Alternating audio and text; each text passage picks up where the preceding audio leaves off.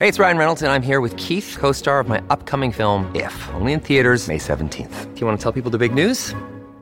All right, I'll do it. Sign up now and you'll get unlimited for $15 a month and six months of Paramount Plus Essential Plan on us. Mintmobile.com slash switch. Upfront payment of $45 equivalent to $15 per month. Unlimited over 40 gigabytes per month. Face lower speeds. Videos at 480p. Active Mint customers by 531.24 get six months of Paramount Plus Essential Plan. Auto renews after six months. Offer ends May 31st, 2024. Separate Paramount Plus registration required. Terms and conditions apply if rated PG.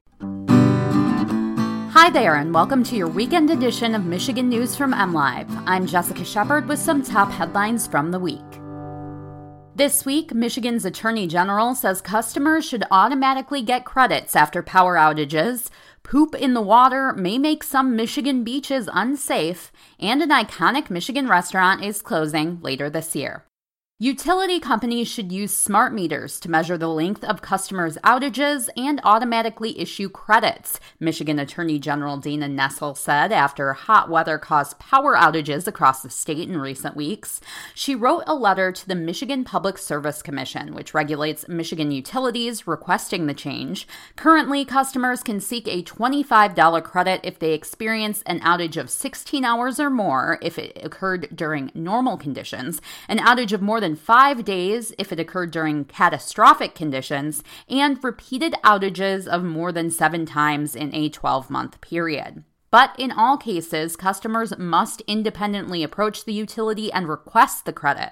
There is no reason a utility customer with a smart meter should have to endure an outage and then take it upon themselves to apply for a credit from the utility company, said Nessel in a press release.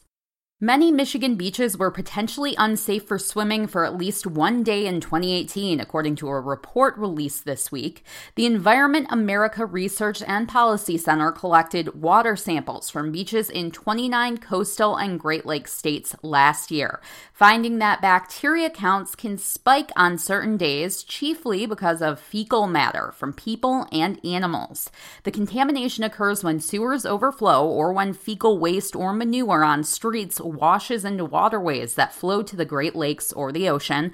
According to the report, swimmers suffer from an estimated 57 million cases of recreational waterborne illness each year. Among Great Lakes beaches, 425 sites, or 76% of the 558 sites tested, were unsafe for at least one day in 2018.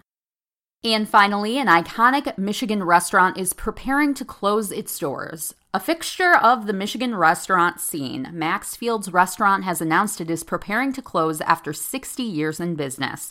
Located in the southwest Isabella County community of Blanchard, Maxfield's is shutting down for good on September 29th. That means you still have some time to visit for one of their famous weekend buffets. The owner said it's been an honor to serve so many people over the years. The restaurant and all the equipment will be put up for sale after it closes. For more on these stories, head to mlive.com. A shout out this week goes to the Detroit Lions who headed back to training camp this week. Maybe this is our year. Thanks for listening and have a great day.